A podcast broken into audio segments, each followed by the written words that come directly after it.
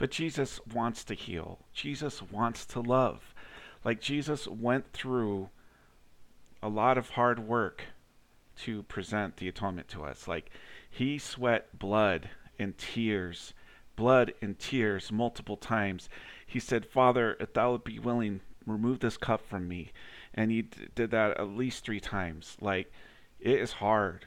It's that's that's even before he did the cross and everything and got slain and mocked and nailed to the cross and uh, so much pain for him. And he uh, he worked so hard for it. And when you work really hard on something to give somebody a gift, it means everything to the person who created the gift for them to receive it and to enjoy it. Like like the way a cook puts in so much passion into their meal and they want but nothing to that the people to enjoy and feel good when they experiencing their amazing they experience their amazing food. And that's the whole goal of that right?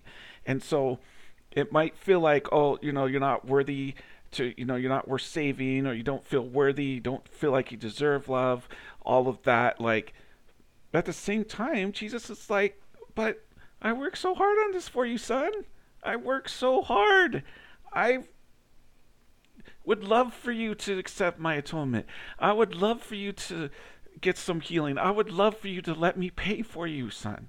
No, it's not okay what you did. It's not okay you did those horrible things multiple times.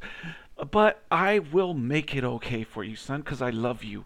I will pay the price. I will let it be soaked up in my atonement because I worked hard to endure the pains of hell for you so you wouldn't have to, son. So you could still be saved from this pain and still get exalted in the last day so you could still spend time with me. Because I like to spend time with you son. I love you. I love being around you. I like you as a person. Please accept my gift of love. Let me heal you let me love you son let me have the sense of fulfillment of being able to love my own son right so it's like ah, see, if if you accept His love and accept that He can heal you, He is. You're giving something to him. You're helping him feel good inside. You're helping God get a strong sense of fulfillment where He can feel good inside. So you don't have to feel guilty that you're partaking of this and saying, But God, I've done some horrible things. There's no way you can forgive me. It's like, Yes, you have done horrible things. But again, son, I will suffer for you and I will make it right. And we will work this out together because I love you.